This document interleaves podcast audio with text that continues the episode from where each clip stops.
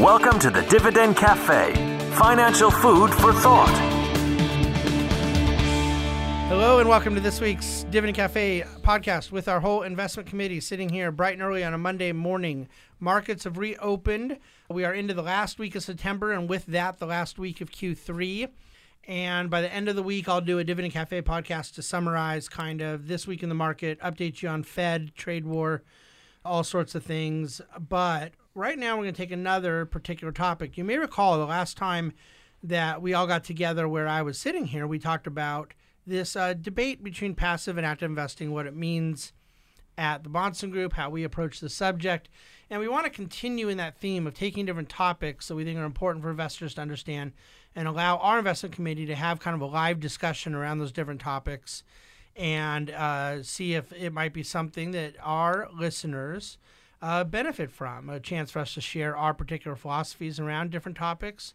Uh, sometimes we'll have dissent amongst the five of us on a given issue, but we'll kind of podcast our way through different issues. And today we have a particular one that we're going to uh, go through, and that issue, that topic, will be the role that index funds are now playing in the market. And there's going to be a whole lot of different angles, nuances we can approach. But first, let me bring in the whole team here, our investment committee. I'll start with Brian Szytel sitting on my left. Brian, how was your weekend? It was fantastic. Yeah? Thank you. Yeah. Nice day of football watching yesterday with the family. So Yeah, can't complain.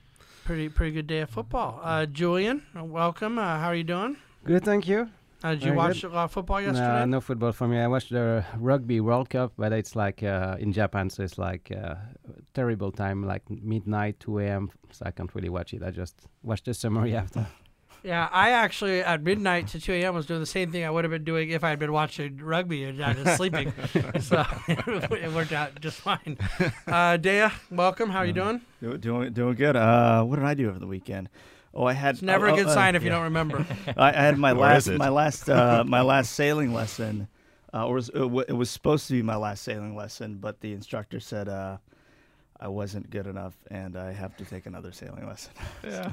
It's good to find that Yeah, out in the classroom first, though. You know. So like, yeah, truth telling. yeah, yeah. So uh, so I'll get that. I'll, I'll be able, be able to charter those waters in uh, in no time, but uh, but but not until the next lesson. So Uh, my only request is that you remain a better trader and analyst than a than a uh, a sailor.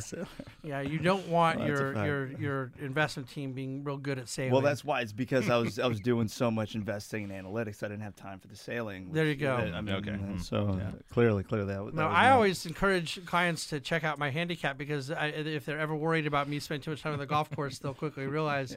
But I've played with you before where I was a little worried, like, oh, Dea's a little too good at golf. That's not a good sign.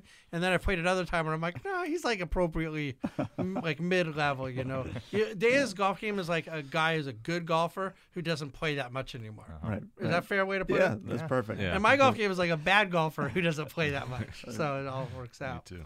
Uh, Robert, how you doing? How's your weekend? Hey, it was good. It was thought a lot about index funds actually. Did you So, really? Yeah, ready Yeah. to roll. I've, I've thought about it a lot for many, many years now, and we're going to kind of set the table a little so clients know what we're talking about. The debate is actually not uh, a, a repeat of what we just talked about a couple weeks ago, which is passive investing. But of course, index funds essentially are a way to uh, go capture passive investing. And so you could either use what's called an ETF, an exchange traded fund, which is a stock that is a basket of, of stocks uh, or basket of securities meant to replicate a given index, and it trades like a stock on an exchange. You get uh, more favorable tax treatment. You have intraday liquidity. There's different pros to it, generally low expense structure, things like that. Um, and then, of course, there are index mutual funds, which have been around a very long time. Vanguard was a huge kind of pioneer in this space and and and they would really trade and function exactly like a regular mutual fund. You're going to get the pricing at the end of the day, and you're going to buy or sell at the closing day's price.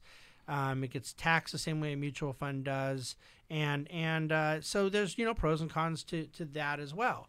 But what we're not meaning when we bring up the topic today of index investing is the pros and cons around being passive in a given asset class, which I think we really well covered and kind of talked in our strategic versus tactical discussion a couple weeks ago. What we more want to talk about is the possibility, Brian, I'll start with you, that the market itself and an investor's experience in the stock market is theoretically going to look a lot different because of the fact that there's so much more index ownership that there is such a massive volume. Is 5 trillion an okay number to use? Something like uh, that. yeah. uh, that the index base has gone to? Obviously you could round up or down a little bit. But more or less when you and i entered the business close to 20 years ago we were looking at about a trillion in various passive strategies the vast majority not in etfs now you're sitting at 5 trillion okay? So you've had a 500% increase. And there's a school of thought out there that there is a big unknown as to well how much this volume going in index funds affects future market issues.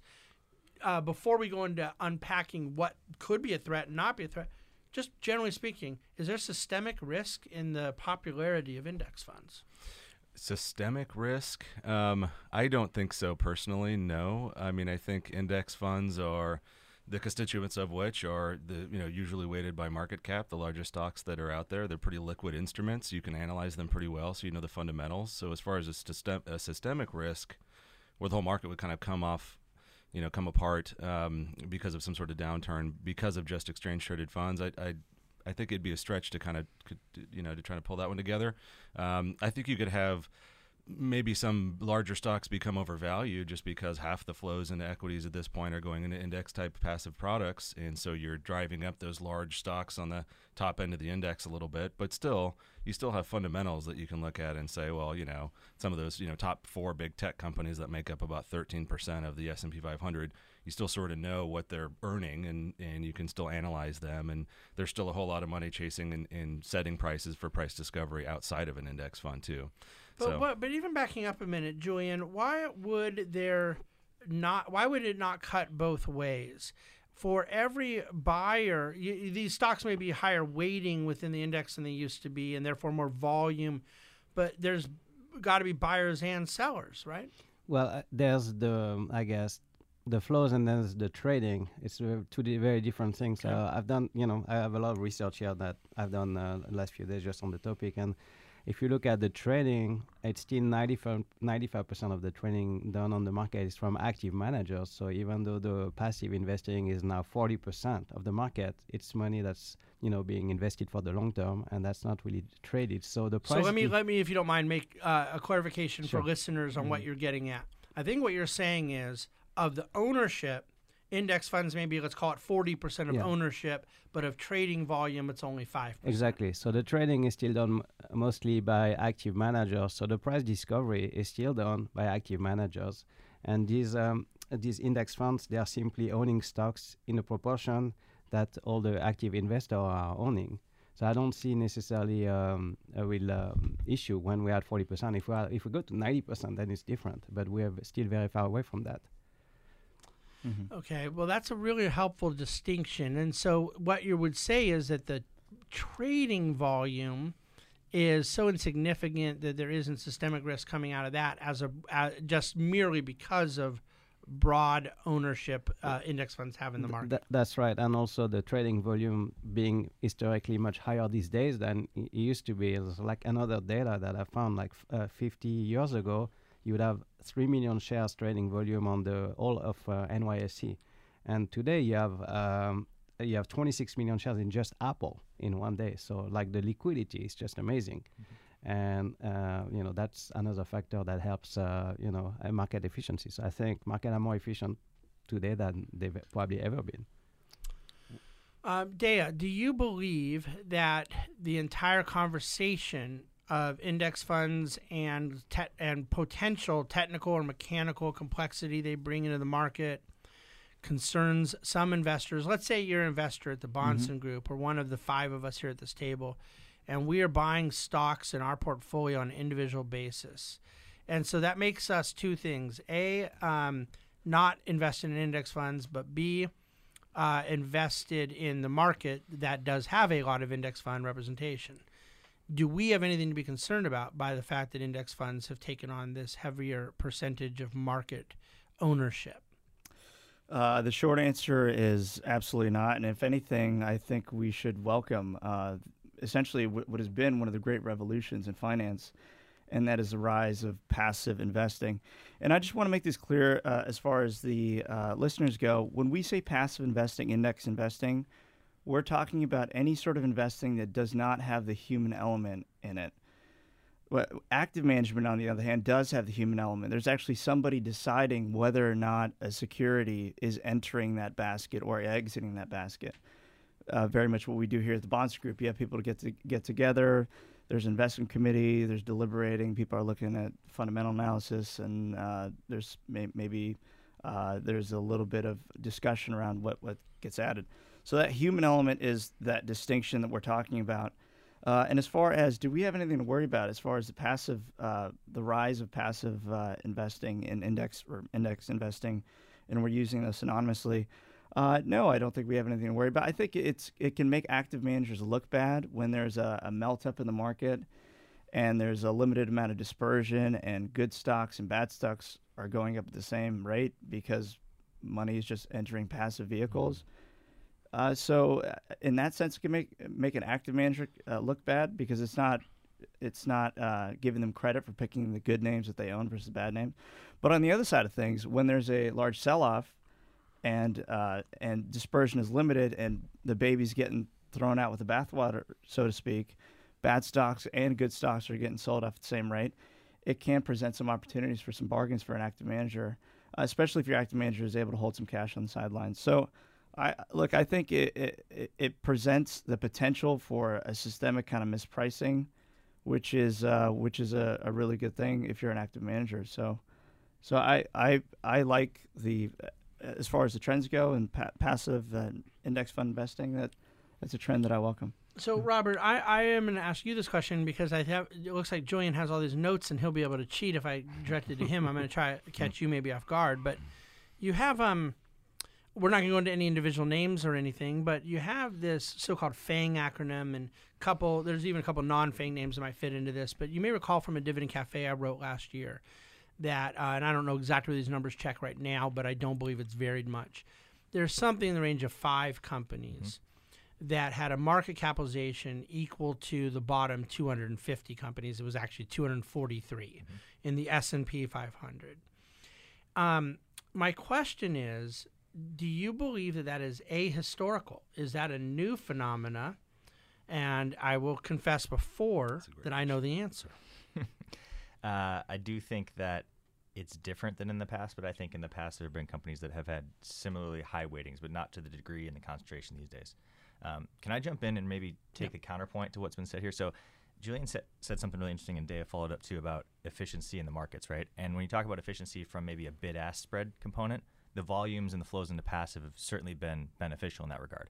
But I find a great irony in these index funds and these passive investments because to some extent you're blindly throwing capital at a lot of companies just because they happen to be a constituent of an index, right? Mm-hmm. And so that in of itself kind of presents opportunities for active managers to go find those opportunities. So if you believe in efficient markets and you say, "Hey, I'll just I won't fight the the flow and I'll go into passive," you're, you're actually doing the reverse of what you believe in. You're making markets to an extent less efficient and more beneficial for active managers down the road, right?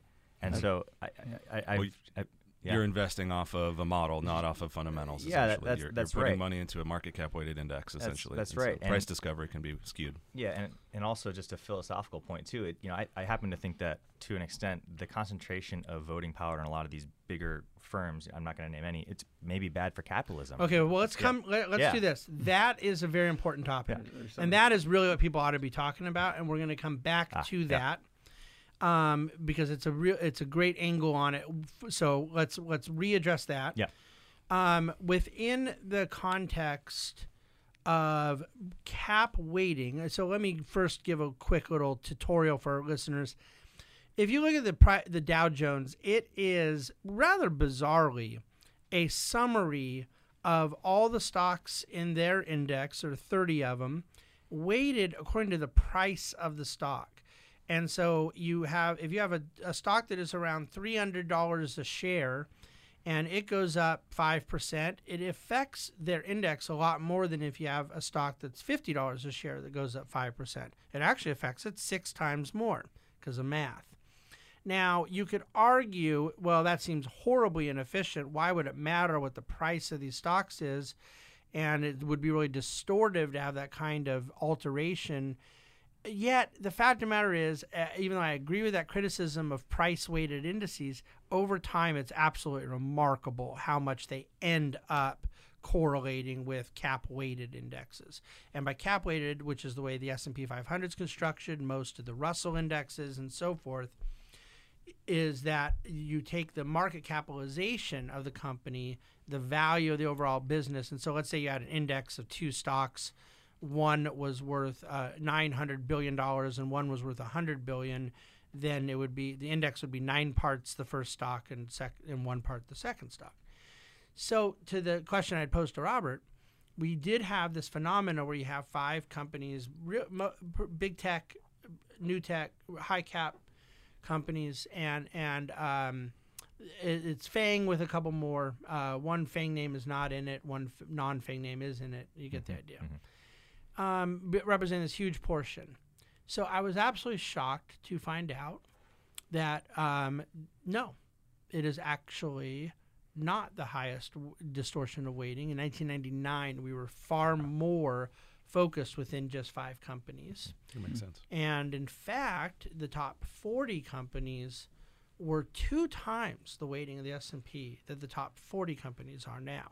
So the the dis- differential between top 5 then and top 5 now was not quite as exaggerated, but you know, the tech boom and valuations at the end of 1999 were, were Did, did that concentration persist for as long as this Fang has? Do you think? Do you recall? uh, well, it certainly didn't persist Yeah, past well, March yeah, uh, 2000? 2000. yeah. Uh, you talk about a month that will live in infamy. But that's a good no, point, the Nasdaq though. Giving back. The it did not. It did not. And by the way, either did the Fang. During Q4, Mm-hmm. a lot of the market disruption. Far, you had an index that went down 14.4 percent. You had an average name in the index down 11 percent. Mm-hmm. You had Fang down 25 percent. So it did realign a little bit. And, And even and even this year, in what's been a really good year for the market, Fang has dramatically underperformed. Yeah, I was just going to say, that, and that's a great point. You know, you have what you were talking about earlier as potential kind of market dislocation. Money is coming into a model, is going into an index based on a list of market cap weighted names. Maybe that causes things to become overvalued. Maybe in the 90s, late 90s, maybe you could argue Fang, and then you get just like you said, fourth quarter, you know, Q4 last year, you get kind of reversion to the mean, and you get price discovery, and that's why I think, while you do get anomalies like that, I, I do think with a pretty liquid and pretty, you know, um, liquid market, I think you get price discovery pretty But well. but Right. Julian, isn't it true that intraday there could be enhanced volatility risk around one of those high cap weighted names? That they're more subject to a whipsaw in in a big sudden bout of intraday volatility. Um, I guess intraday, uh, yes, but I guess it's probably irrelevant to most investors. Uh, an Here, intraday here. move, right? It's it, it's it's irrelevant to the five of us and all of the clients of the five of us. But if someone thinks they're going to go trade around it, they potentially have some sort of trading risk in in That, theory. yeah, that, no, that, that's right. I mean, I guess I um, you know, this whole debate, I, I guess, was restarted or like uh, recently by uh, you know Michael Burry, the guy who wrote The Big Short, Yeah. and so I, I wanted to see exactly what he wrote. So I just, I, I- you know, I found a Well, hold on. He didn't write The Big Short. Michael Lewis wrote The Big Short, but Michael, Michael Burry, was yeah. one of the characters in The Big Yeah, Short. But Michael Yeah. Burry is now the, um, I guess, I mean, they're talking about, um so, you know, index uh, funds uh, being a new toxic CDOs. But then if you look at the, you know, uh, in more details what he's writing, actually, the first thing he says, which is, is actually even more, probably more interesting, he says central banks and Basel III have more or less removed price discovery from the credit market. And, and uh, meaning risk does not uh, have an accurate pricing mechanism in interest rate anymore. So he's saying basically central banks are removed, and they probably haven't removed, but they're clearly distorting the the credit market. Well, okay, so we agree with that a thousand percent. I've talked about it almost every week of my life for ten Yeah. years. Um, the But- Fed has distorted risk in credit markets. But that means, what does that have to do with equity index funds? well, well, I guess because How is Burry connecting those dots? well, because he's, he's, he's saying, and then you have the equity index fund doing the same uh, to the equity market. But I think mi- the point is missing is that just the Fed is distorting the whole asset pricing uh, Yeah. pricing of Yeah. everything, not just credit. It just uh, so I guess it's really the impact the Fed uh, is having is on all assets, all assets, all asset pricing, including equities, and including index funds. I But see, this is the this is the thing that's so interesting to me, and and Day and Brian and I have had some conversations with some of the leading money managers in Wall Street about this face to face. It it is that a the thing we're talking about here with index funds. If there is a story, it strikes me that we're talking about it in the wrong asset class.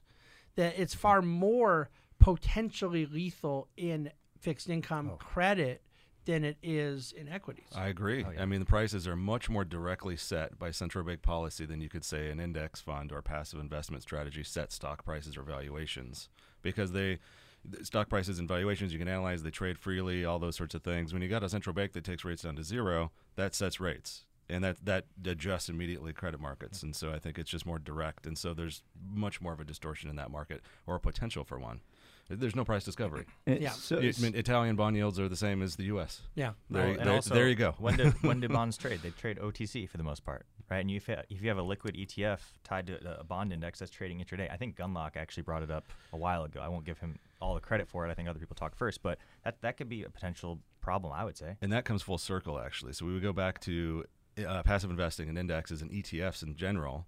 I would say your question is it systemic risk on those types of things? I said no.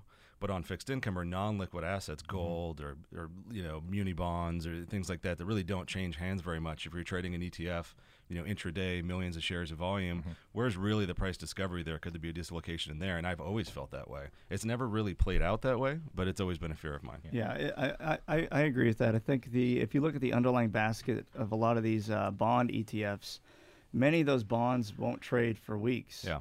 So if there's ever a situation where and, and there's two ways Some of them ETFs have never get- traded since their primary issuance in the Like- municipal sector. Build, build America bonds mean? Yeah. So so so pretty. You're you're talking about pretty illiquid uh, underlying securities, and there's different ETFs can trade on the secondary market, where it, uh, an example is a retail investor buying an ETF from another retail investor, or if there's uh, an uh, an overabundance of selling, then they sell on the primary market, and the underlying basket has to be redeemed. So those bonds. So essentially. Uh, it, it introduces forced selling of those underlying securities in the marketplace, which can lead to significant mispricing. And if you own uh, an ETF like that, you there is uh, there is risk there. So But I think I think that what Julian said earlier was important. Is is the risk anything more than one day volatility risk? That like I think we saw in February of 2018, in December of 2018, you had some really exaggerated selling pressure. It starts off fundamentally driven. Markets don't trade down for no reason. So let's just assume it might have had I don't know something to do with Trump and a tweet and trade. Are we just pretend? Sure. Okay. So the market starts selling. You're down 500. You settle down 500 for a couple hours. Then all of a sudden, final hour, you jump down 800. It's unprovable. It's unknowable, but it's reasonable to assume part of the additive selling pressure is ETFs having to square away the trading books near the end of the day. True or false? hmm I think it's true. Yeah, I would say it's it. Does, it does speak to. I don't know if this is what Michael Burry was talking about, but the, there could be an inherent flaw in that you're you're basically decreasing the cost of capital to a lot of companies who don't deserve it to be where it's at, but through this through this passive and index fund. Maybe that's where he was going with it. You know, when a comp- when certain companies can raise junk bonds at, at four and five percent at will in the marketplace, that's speaks to trouble to me. I think junk bond market, you know, high yield bonds. Yeah. I think that you know that'd be cost of capital. But as far as you know, equities and things, I don't think that that would correlate the same way. But maybe well, you're, credit you're, markets. you're popping PEs and therefore decreasing the cost of capital. but that's not You're- you're creating. that's- That's, that's not creating more But I don't think that's the, the, passive money that put Yeah. that decided the PE of these companies. That's the that's the Fed at one and a half percent, and that's you know active managers who are doing the trading and decided that these stocks are growing uh, was 20 times PE or the S and P's was 70 times PE, and then the passive buy what's in the index. There's a real Yeah. non sequitur around assuming that index buying is affecting the market multiple. We've had PEs higher than this for a sustained period of time, many, many times in market history when there was no such thing as ETFs. Very true. Yeah. I mean, uh, how did we get to a 29 times S&P in, in early 2000? There wasn't even such thing as an ETF or the SPDR SPY was just starting off. Sure. I, I think I think it strikes me.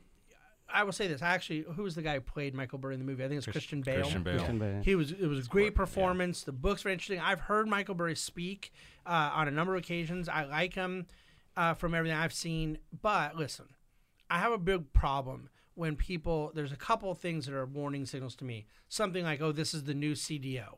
Yeah. Whenever someone says this is the new Lehman, okay, I was on CNBC the day that Brexit passed, and the Financial Times editor saying, "I think Brexit represents the new Lehman," and I thought, well, I don't know. I sure I remember Lehman a lot differently than you do. Apparently, it was. Um, so my uh, my I promise you the restaurants were a lot more crowded in New York the day after Brexit than they were the day after Lehman. Very true.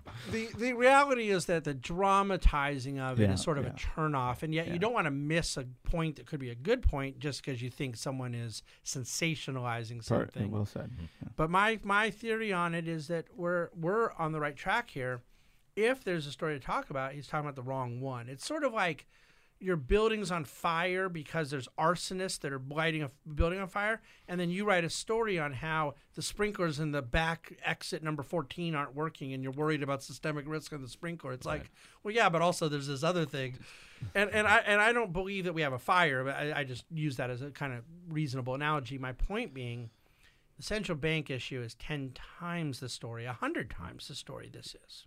You now, Julian, what what, what else did you unpack from this that you thought is noteworthy? No, that, that's why I wanted to, to to address that point because I guess uh, you know everybody focusing on the on the passive indexing, but I, he was mentioning as well the central banks, and I think to me it's a much bigger issue. Uh, you know, uh, the fact that uh, they remove, I mean, basically they're forcing you to invest and they're removing price discovery, and that's I think to me that's much more worrying that the fact that whether or not now we had 40% of passive investing um, instead of like uh, it was mu- much less than that 10 years ago. Um, it changed the market structure, but you know I guess valuation are, are, are, are haven't been impacted, and um, I think the market looks like it's been efficient, and so I don't see really a problem there. Well, let's let's do our listeners a huge favor here. The five of us, I think, are pretty sober-minded guys. We have a philosophy we believe in about the market. Um, Day, I hope it was okay. I said sober-minded after your weekend. You were having trouble remembering. I, it. I was just sailing. My, to me, to me, I think listeners really deserve to hear what we're we're about to share. There is a phenomena that takes place that I am convinced is toxic is, is toxic for regular investors for where where people that don't necessarily have a hyper sophisticated level of depth in a given subject are provided just enough vocabulary to sort of create a kind of brain signal response that is fearful like okay this doesn't sound good. Yet there's no real connecting of dots. No one explains why this A, which involves b is going to lead to c and c is supposed to be a horrible thing. It's not even necessary for the, the person making the argument whether it's media or a fear-mongering market actor they don't even need to connect dots because they know it's in, it's unnecessary. As long as you just create the appearance of something that sounds bad there are people that will sort of run with it there's entire websites that sort of run around this stuff they can put up a chart and and there's one I don't actually want to say the name. I don't, I don't think we're not allowed to do, but I'm just not going to. But there's one you'll share a lot of the content from them, and I've been reading them for years. The proprietor of the site refuses to use his own, own name. Uh, cutesy hides behind a, a movie character name, but they'll sometimes put up a big chart, and the chart is accurate. It's correct. They'll go, oh, oh, so you know, C- CDS spreads blow out to this level last seen. You know, oh, okay, but there's absolutely no logic behind why the thing they're sharing with the size headline and everything is supposed to mean something bad. And I mm. think listeners need to know they're being played. Yeah. They're mm-hmm. they're th- this is not unintentional. They are purposely knowing people don't understand the mechanics. High mm-hmm. frequency trading. Do you think, Brian, that the reporting about the world of high frequency trading has been intellectually honest? No, I do not. I mean, you, Well, is that a good it sounds- example? yeah, it, it is a good example. It's it's something that most people don't fully understand, and you can have statistics and charts to prove almost any point, eh, per- given a particular period of time and or you know what you're doing, and you can get a sensationalistic headline and or it drives drives clicks on whatever you're doing, and it's selling and. And honestly, it's the same thing sometimes that some of the media companies do as well on TV. You know, I mean, But I think with like the high all the frequency tra- graphics now, with like No. markets down 500, you've got like a flaming, burning sign of the S and P 500, and it's kind of the same same idea, but But it's all it's all it, you know that's cartoon. It's a cartoon. yeah. Like it's literally a cartoon. I think that this commentary around all this stuff and the machines are about to be the the example I'm going to really uh, elaborate on. It's cartoonish coverage. There is this narrative. I see it with intelligent people, grown adults, and they'll be like, "Oh man, you see what the machines did to us today." Yeah. I go, so the market was down, and they go, the machines are b- uh, taking over, and this and that, and they have this view that like the market should have been down 220 points, but it was down 700 because this computer got involved. And, and I'll try to point out, well, there could be some inefficiencies. There, there's like trade errors. Like people forget, flash crash was literally like a mistake. Yeah. Okay, there could be fraud. There's things that could happen, but this idea that like that, that we're all sitting around kind of just mercilessly subject to computers that are doing us harm is the dumbest damn thing I've ever heard. Yeah. And I'm tired of investors being scared by people who do know better and don't mm-hmm. care. Dale, what say you? Yeah, I think all those headlines and sensationalizing is doing exactly what it's intended to do. As as as you guys perfectly summed up, is that's to draw eyeballs. I mean, most of these people are, I assume, they're doing it for some sort of eyeballs draw and profit, and it's doing exactly that. Uh, as far as uh, investors, I th- look, I think the market is uh, what you see, what the Dow does, the S and P does, is essentially the culmination of uh, millions of different uh, market participants all pursuing their own self-interest. Yep. And to try to make sense of exactly what, why something went up 600 points or 500 points, sure, there may, may, may be some broad uh, theme that's going on, but it's, I think it's a bit crazy to assume to know that it's because of some machine. I, I it's a, it's, it's just rank oversimplification that I, I think is really dangerous. Dale, did you read my book, Crisis of Responsibility? I did. Do you remember my second chapter where I talked about the kind of boogeyman that we create in society? And people will say Wall Street, Sure. but it's really broad and general. Others on the right might say government or the Fed, or there, there, there's different kind of targets of our ire. But it, the higher level, the better, because the le- the more specificity, the more you have to defend your position. The less specificity, the more you can get away with just saying general and and pretty unhelpful things. I think that that point I was making in the book, uh, which was more of a cultural commentary, applies to this. The, why blame it on a computer? Because you don't have to. i- It's It's a great perfectly scapegoat. opaque. Yep. Yeah. Just, oh, Yeah. computer. Well, I don't know. I don't understand everything about computers. Yeah, I- it, it- yeah. they just happen to be providing like all of the liquidity for the market. And to your point, with the volumes, how they've gone up over the years. I mean, that's what they've done. They've increased liquidity. Is that a yeah. bad thing? I don't think it is. What was when you and I, think first liquidity started? is good. When, you- I, I mean, you were a little bit after me, but early on, uh, you you were probably in your third or fourth year, and I was in my fourth or fifth year. Warren Buffett had a famous line called "Weapons of Mass Destruction," and he was not referring to uh, Iraq, Saddam Hussein, 9/11. He was referring to what financial instrument? Uh, was it a derivative? Derivatives. Yeah. Uh-huh. Okay, who's the largest holder of derivatives? Yeah. Right. Exactly. It was Buffett, right? Sure. But here's my point. Why did that have a 100% chance of succeeding? It was a Fortune magazine article. It had Buffett, you know, God forbid mm-hmm. anyone ever question what the Oracle of Omaha says about mm-hmm. anything. Well, no one knew what the hell a derivative. no meant. one knew what Yeah. it was. no one knew what it was. gotta and it just that. said, oh, there's trillions of dollars. It sounds terrible. And here's the worst part. Then people took a victory lap in 08. They go, see, those derivatives did kill us. I go, yeah, it might have been what they were invested in. Yeah. Mm-hmm. But I think I think that that's an example of this fear mongering that I think is really unhelpful. Ve- Yeah, very much so. Why do, why do all the hard root level work to really try to understand something where you can just take a headline like that and run with it and assume that Yeah. the world is exactly that, you know? So, s yeah, so uh, I totally I totally agree. A lot of fear mongering, just running with headlines that uh, that people shouldn't be running with. I was gonna say, like, isn't it then the biggest risk of passive investing? I think for the in- investor is like not knowing what you own. So you really want to make sure you take the time of understanding what you own, because I guess the difference is like you invest with us, you know, study stocks, you know, we're holding your hand. Mm-hmm. If you buy the S and P 500, But but Joe, you let me take the other side of it. Even though I agree with you 100, percent so I got to do something right now I don't do often, which pretend I don't Sure. believe I, I believe something different. The counter argument is that's a plus for index funds. Oh, the good thing is you don't know what you own. You're you're less susceptible to human error. Sure. and that human decision making is a negative alpha contributor, and therefore, by not knowing and being hands off, that you have a better chance of a, a superior investment result. That would be their argument. Well, I'd say like yeah, it's probably f- you're not gonna worry as long as you know you make money every year. The market goes up, but the moment you're gonna have like a recession or crisis, and you're gonna be down 20% on your statement, and you're gonna see one line, and and you don't know what what you own, you're gonna be worried, and what, what are you going to turn to what to understand whether it, you want to hold it or feel comfortable sleeping well at night, not knowing what you own. So I think, Mm-hmm. I mean, if you own the S&P 500, there's nothing wrong about it, but you really need to know what you own. I, I, I totally agree. As far as the and there's a distinction between a vehicle that's constructed passively and the way that vehicle is being implemented in your investment strategy. You can be pursuing a hyper aggressive active strategy, but be invested in solely index funds. By jumping out of either you're jumping in one sector ETF and you have some some sector rotation strategy, or you're you're timing you're trying to time the S and P. So there's a distinction between a, a you investing in a passive vehicle and uh, a passive investing strategy. And I, I mean, I would jump in and just say, uh, at the end of the day, how does an index solve someone's what they're trying to accomplish?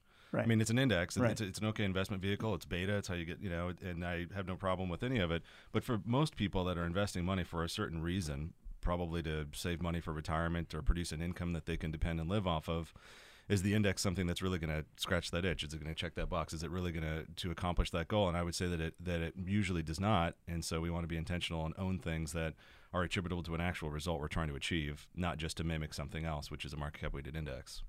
So, Robert, is the sensation around index funds uh, post 2008 driven by the fact that uh, our friends at Strategas call financial repression, that the Fed, with three rounds of QE and with ZIRP, effectively made it very easy for passive investing to outperform active?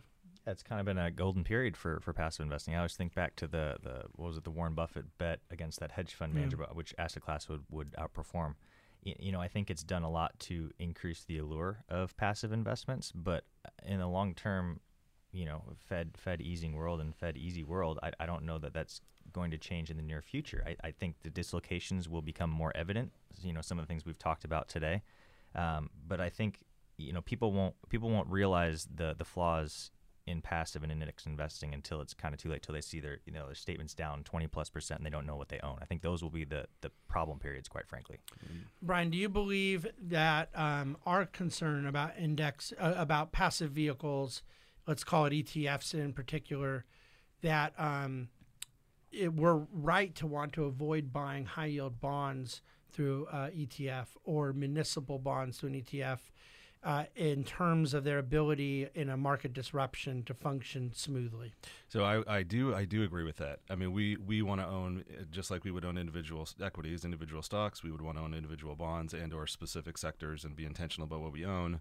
When you own an ETF of a bond index of some kind, um, I don't want to say it's make believe, but it's there's a lack of price discovery there if the underlying assets within the index are not trading hands. You don't really know what the price is. I, I think they're so far so good. They have not blown up. There's They're not, marked to a matrix of equal durations and coupons. Yeah, which which is okay. I think in most markets it'll be fine. and So, you get big so dil- Third Avenue was an open-end mutual fund Yeah. of high of even more illiquid assets, and it blew up. Yeah, Is that just a difference of degree, or is it a difference of kind? And and just so I don't I avoid putting you in a tough position, I will say I will uh, show the ball. I believe it was a difference of degree. That that's essentially what could happen, but hasn't yet happened with some even more traditional fixed income assets. yeah, I would agree with that. I mean, I think the Third Avenue th- thing was pretty specific to what they were doing and, and inside of that fund. But the same thing could happen in the ETF market. The one thing I would say is that we went through in 08, and, and if there's a good stress test for anything, I think in the financial markets to see what happens when it all, you know, Hmm. goes the wrong way, that that's a pretty good environment. And those funds did function through there. There was dislocations for sure. You had flash well, crash, But one for, but with high yield, uh, I'm, we won't go into tickers, but uh, the leading high yield ETFs had one fifth the assets under Yeah, management in a weight that they have now. Yep, it's a great point. I mean, it, we don't own them for those reasons. I mean, you know, I, I, I don't want to be a doomsayer either, and you know, we're not trying to sell adverti- advertising here. So I'm just trying to speak the truth with it. But um, if just think intuitively about what they are, it's something that trades every day, millions of shares, and the stuff that's inside of it doesn't trade for weeks. So there you go. There's a little disconnect there. So, so uh, Julian, we um, have talked about this in the past in Dividend Cafe, and we've had client events around this. Um, the fact of the matter is that the way ETFs get settled every day, you know, I was saying how a lot of just people out there don't know how computers work and high frequency works and this and that. How many people you think understand how the pricing gets set in their ETF and how the market makers, uh, the securities involved, settle up. Would you guess it's a pretty low percentage of people understand it? Yeah, probably I would think so because most people don't understand the the you know the uh, all the dynamics, all the the thing that happened behind in the background, your back office, and all the trading. So Creation it's it's yeah. So we are, I would like to say, investment professionals. We do this for a living. We trade in millions of shares of securities, usually on a daily basis. We're responsible for the stewardship of effectively a couple billion dollars of assets. We don't even know exactly how the pricing gets done on some of those bond ETFs at the end of the day because it isn't shared publicly. Mm-hmm. There's a complete lack of transparency. So, to your point earlier about knowing what you own, I would add there's a great point, a great benefit that you brought up in people knowing what they own, but there's also a great benefit in knowing how it got to be there, how it mm. functions. There is no ability for someone to fully understand it. Now, you can take it on faith. Most of the time, that probably works out. Yeah. But I think that there is a significant enough amount of money that people are having to take on faith in some of these more uh, idiosyncratic asset classes. S&P 500, big cap companies, FANG, I don't really care. I don't think there's systemic risk mechanically in the indexing of that product. But on this bond side, I think it's a big deal. Yeah. Yeah. I would, I would agree. Robert, you brought up a point. I'm going to let you comment first, then I want to see if anyone disagrees. F- uh, a threat to capitalism because of the large ownership that some of the big ETF makers might have. Talk about that. Yeah, so when people think about ownership of, let's just say, stocks, right, you're entitled to some of the resi- residual earnings, right? But you also get to vote on certain corporate matters uh, as an individual or you know trust holder of those shares. When you hold shares, perhaps indirectly through an ETF, you know some of the, the big names we all know, you you essentially delegate a lot of your voting power via proxies to those those big names, right? And as the the the growth in you know delegation of votes has increased over time, You, you're really you delegate it to the ETF provider. yeah, that's right. That's Yeah, right. Generally yeah. speaking, there's going to be a box you check on, you know, Mhm. something or you sign it away, so to speak. Um, but you're essentially giving or providing voting power to a couple big entities in the marketplace, Mm-hmm. right? And the decisions that those entities make, you know, certainly they're going to be sometimes and hopefully largely around, you know, increasing profitability, increasing returns for the, the holders of, of their securities. But sometimes they're driven by other factors as well. I mean, we, we hear about, and this is, you know, depending on your perspective, good or bad, but you hear about divestiture from certain types of assets, whether it's petroleum, oil, and gas, things like that. When you're when you're making and placing votes on the basis of perhaps your own philosophical priorities, and it's not intended to be to the to the benefit of the underlying holders of your, your ETF or whatever product, that can be bad for the holders of those products. And you can also be delegating, you know, philosophical votes to people that you don't agree with necessarily, or you could vehemently disagree with them. No, but isn't that true if you have an active money manager? It, it, it would be, right? Yeah. Yeah, would be. So, so are you critical of the whole concept of proxy voting, or are you critical of, in this case, that the person with the proxy has a different objective than what's best for underlying I'm, I'm certainly not critical of proxy voting because I think there's an efficiency component to it, and most people don't even know that that is a concept that exists, right? So I think bringing awareness to it is would be my intent. Um, but also, I think there are a lot of, uh, of folks out there who would, if they knew about this, would disagree strongly with the votes that are being placed at corporate board levels across industries. by- around social A lot of- issues as it, opposed it can be to social. A, a big one these days is environmental, of course, Yeah. as well. But uh, how does that affect your long-term returns down the road? Yeah. So. So, so I'm in 100% agreement with Robert here. I'm going to go to you and I have a couple other questions for the guys before we wrap up on this. However, I would argue that within capitalistic structure, we have the antidote to the concern that Robert has, which is competition from other ETFs. competition from other ETFs, and remember the you know they're market cap weighted too, so the pools of those big companies are very large, you know, and, and but I, I I would say this, I would agree with you, Robert. I, I do think that that's an interesting point. I don't think people talk about it a whole lot. I mean, at least I haven't seen it a lot, and it's very when they talk about it, they're talking for it. Yeah, They're talking about it's Andrew Ross Sorkin writing an op-ed saying how um, a particular ETF maker can go force companies to quit selling ammunition or something yeah, like yeah. that. So, so, so a power of ch- for change and the yeah, they're, they're not talking about the concern of it. They're talking Yeah. about the opportunity of Yeah, well, using. that cuts both ways. it does. Yeah, yeah, yeah. Um, so, Julian, do you see this as something that will grow as a issue, or do you think that uh, we're overthinking it? Um, the the voting issue. And and the idea that it uh, could end up having a disproportionate impact in the boardroom, shareholder voting, it could alter the dynamics of what shareholder votes are intended to do. Well, I I don't have enough data on that. I uh, first time I hear. I mean, I I thought coming in today that it was neutral. Uh, you know, whether it's an active manager or passive manager, they still have fiduciary duty to their holders, and they. I w- I didn't think it would make a difference. Maybe it does. I think having, in general, I guess what you want is shareholder voting because a lot of the boards really um, there's not a lot of challenge from shareholders uh, at the end of the day to what the board decides. So whether it's active or passive, what you want is that people vote, and I th- and uh, that's you know I think that's most important that like um, they don't necessarily approve all the resolutions that are uh, you know proposed, uh, and it looks like uh, these days where investors are a bit more you know responsible with their votes, and if you have more concentration, that could be a good thing that these big funds they have more influence uh, on what uh, corporates uh, do and uh, can do. So, Dea, what's a bigger threat to free market capitalism? This subject of ETF representation and shareholder votes, or Senator Elizabeth Warren? I, I would go with the latter. Uh, I Those mean- that are laughing, by the way, appear to not be taking the threat as seriously as perhaps the chief investment officer of the Bahnsen Group is. It's the latter. You said yeah, right. yeah, I, I would, I would definitely go with the latter. As far as the Does it feel like I was leading the witness there a little?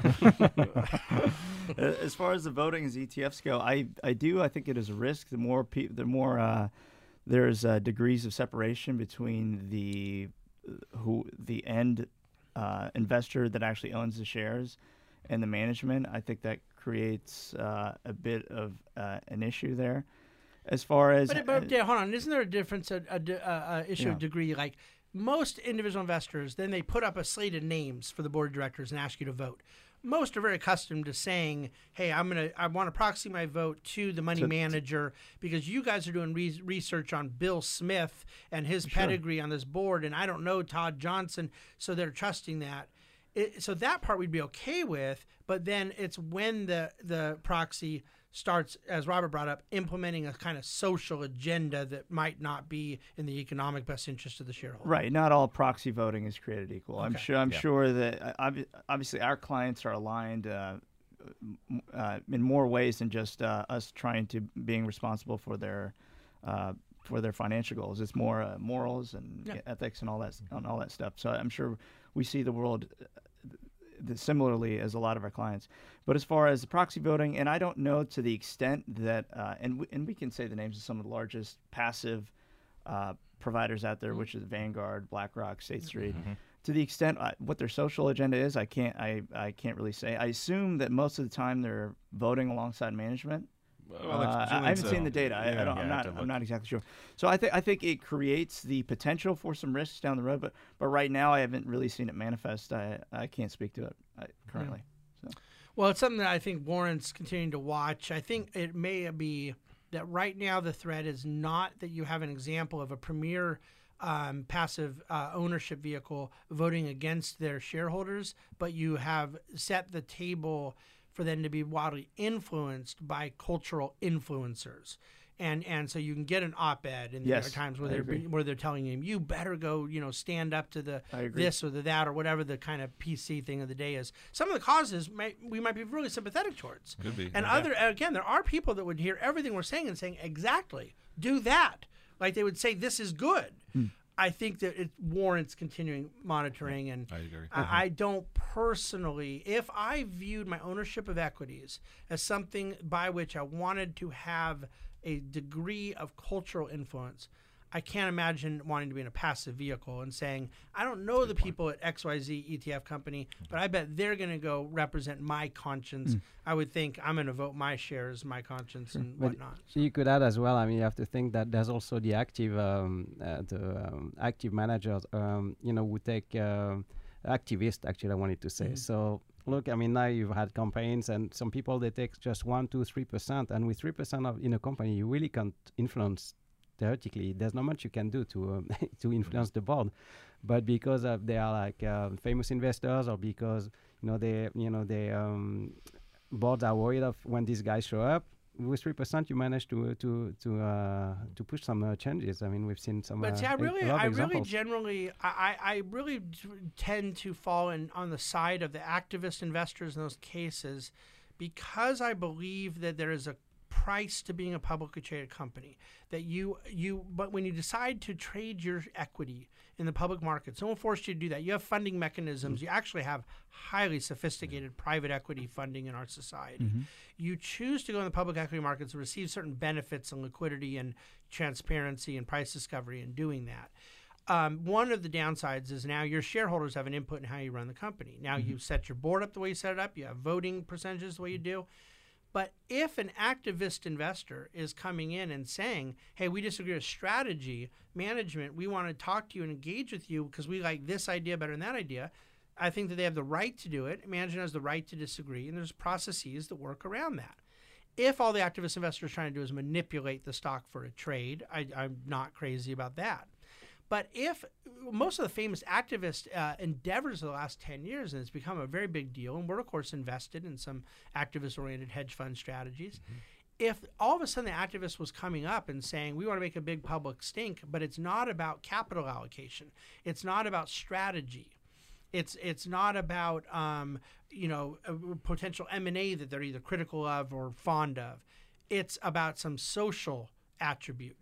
Like we we're becoming activist investor because we want them to have more recognition of this that or that. I think that becomes very distortive to markets, and it and it and it confuses the role of who's supposed to be doing what in capital markets. Yeah, I totally agree with that, and I think to to the to your point, an activist investor, like you said, we've invested with some of them. We know who they are. There's usually a profit motive there. I mean, they're going in to reshape the business. They want to make it Well, better. there's always The- yeah, a profit the- motive. You know, the, the, it's it's capitalism at its finest. When you have the ETF side, do they really care about? I mean, they, they have a fiduciary obligation to shareholders for sure of their ETF. Yes. Do they care as much? Do they have as much direct skin in the game of real ownership of a company that's in their ETF? They technically don't, right? Whether they own that company in the top seventh holding or their twenty seventh holding, eh, they get their basis points on the fee anyway. Yeah. So, You're exactly right. and that's the slippery slope. Yeah. And as far as uh, what you were saying about capitalism, any any time you are forcing social responsibility, and I'm sure everybody has, it's one of those things that everybody has a different definition of. Anytime you're forcing social responsibility on a company, you're reducing freedom of that company, and that's obviously that's against the very core tenet of capitalism, which is, uh, you know, everybody's allowed to pursue, pursue their uh, self-interest. a So- really uh, quick rule of thumb I'll help close us out with. Whenever someone's efforts and social responsibility start with a press release, be skeptical. Mm-hmm. M- many good things come from people working behind the scenes. Very few good things come from people trying to get a trophy for it. Just remember, there's a biblical precedent here, Yeah, by the way. yeah, very, very true. All right, guys. Anything else on the issue of index investing as we wrap up? So uh, I'll, I'll start. I so I am a proponent. I'm a fan of index fund investing. I feel like it's done a lot to enrich enrich investors as far as providing investors with very cheap beta. It's something that you should be very the the listeners out there that do trade ETFs. Be careful when you're trading them, especially in environments where there's gyration. There can be a, how that ETF trades during that day can be a little funky set limits. Be careful when you're trading in and out of these things, especially if it's a new ETF. There's been explosion in ETFs around. Uh, you have an ETF out there, uh, uh, video gaming, artificial intelligence, crypto. Uh, I mean, there are all sorts of niches being created for these ETFs. What So- you- you're so calling very niches, I'm calling fads. Yeah, you know, eh, so if it's new, uh, the more boring, the better for the ETF. But uh, if it's if it's a new type ETF, be very very careful when uh, when getting in and out of these things. So Excellent comments, Robert. No, I, I, I would agree with everything Day said. I think um, they're good for a lot of folks, specifically people that are in you know retirement plans, things like that, that just want access to a market with a very easy uh, way to get that. Uh, they can be dangerous, so just be wary of um, the ability to trade them so frequently, and the the knowledge that sometimes ETFs and these deep specializations can really prey upon the worst aspects of uh, human behavioral errors. Absolutely. No, Right. I mean, I would say, yep, uh, ETFs, and th th this is we're kind of painting a broad stroke here. ETFs can mean a lot of things. We talked about bonds, we talked stocks, can be different sectors, different asset classes, um, the whole thing. But generally, I mean, I think they did serve a great purpose. But are they? Do you own them for a specific reason? So I think if you just own them because you want to just have your money go up and down with the whim of how the world turns and how markets trade, I guess that's great. But I don't know how that really accomplishes a certain goal. So I would just be mindful of what you're trying to accomplish. Beta is beta, meaning that you're going to go up and down with the stock market. Is that what you're trying to accomplish with your financial goals? Excellent. I would say, you know, index funds they're not toxic. Uh, you know, what creates bubbles and, and crashes? It's human nature. So it's, that's what you have to protect yourself against is your own human nature. Oh, Julian, that is like Yeah. music to my soul. this is what we've been. Uh, I mean, how long did it take him to get acclimated into the DNA of the Bahnsen Group? He's exactly right. It is the great closing thought here. The behavioral uh, tendencies of investors. Uh, our, our friend and mentor Nick Murray constantly says that human nature is a failed investor. And that is the thing that has to be guarded against most. There could be articles that come up here and there, usually on blogs, usually on social media, want to fear you, scare you about this or that or the other. At the end of the day, um, the reality is that we have far bigger fish to fry than some of the potential mechanical um, inadequacies that exist in some aspects of investment product. And I will close with the benefits to these ETF vehicles of intraday trading are no benefit at all to someone who's investing the right way. You do not need money at 10:30 in the morning that you can't get to at one o'clock in the afternoon eh, for a person who's properly allocated and investing around an investment policy in conjunction with an advisor who's set a financial plan and so forth and so on. Eh, the, the the risk that comes from such intraday issues are real and mechanical around certain asset classes like high yield and municipal and things of that nature. But fundamentally, we believe that transparency is the investor's friend, and we think alignment of interest, working with an advisor, having individual product that you know what you own and why you own it works much better. So, a lot of behavioral stuff we covered this week. I love the fact we got to get into ideology of markets, um, uh, some of the kind of social and cultural components. Um, I got to plug my own uh, book in here somewhere, but it really happened organically. I wasn't looking for some kind of plug there. And of course, you see an alignment and a real shared passion with these uh, other four gentlemen around the table with me uh, to do the right thing for our clients and give you more uh, and constantly improving information. Reach out with any questions anytime. Write a review for Dividend Cafe. We'll send you a copy of our dividend growth book. Thank you for listening to the Dividend Cafe. Thank you for listening to the Dividend Cafe. Financial food for thought. Bahnsen Group is registered with Hightower Securities LLC, member of FINRA and SIPC, and with Hightower Advisors LLC, a registered investment advisor of the SEC. Securities are offered through Hightower Securities LLC. Advisory services are offered through Hightower Advisors LLC. This is not an offer to buy or sell securities. No investment process is free of risk, and there is no guarantee that the investment process or the investment opportunities referenced herein will be profitable. Past performance is not indicative of current or future performance is not a guarantee. The investment opportunities referenced herein may not be suitable for all investors. All data and information referenced herein are from sources believed to be reliable. Any opinion, news, research, analyses, prices, or other information contained in this research is provided as general market commentary. It does not constitute investment advice. The team at Hightower should not be in any way liable for claims and make no express or implied representations or warranties as to the accuracy or completeness of the data and other information or for statements or errors contained in or omissions from the obtained data and information referenced herein. The data and information are provided as of the date referenced. Such data and information are subject to change without notice. This document was created for informational purposes only. The opinions expressed solely those of the team and do not represent those of Hightower Advisors LLC or any of its affiliates.